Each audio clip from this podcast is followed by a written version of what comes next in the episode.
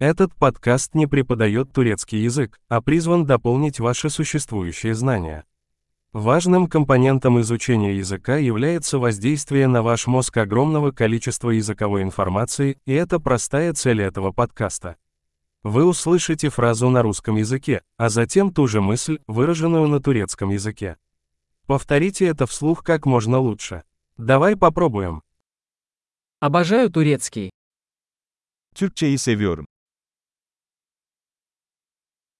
Большой. Как вы, возможно, уже заметили, для генерации звука мы используем современную технологию синтеза речи.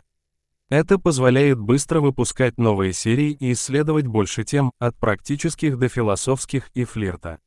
Если вы изучаете другие языки, кроме турецкого, найдите другие наши подкасты. Название такое же, как у ускорителя изучения турецкого языка, но с другим названием языка.